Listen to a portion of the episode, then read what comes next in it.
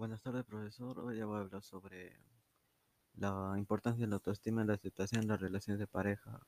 Existe una relación de dependencia de los personajes, se puede decir mm, más o menos entre la chica y el chico, más que todo en la chica. ¿Y cuál de los dos, quién tiene la baja autoestima y la autoestima fortalecida?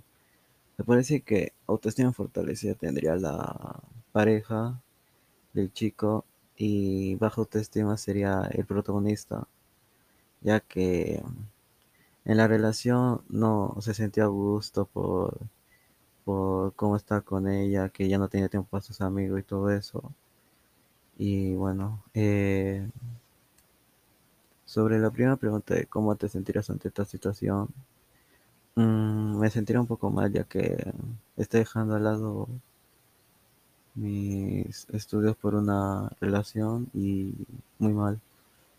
Eh, lo que podría mejorar sería en comunicarme eh, y saber sobre la situación, hablar con ella y, y, mm, saber sobre la situación o todo lo que está pasando.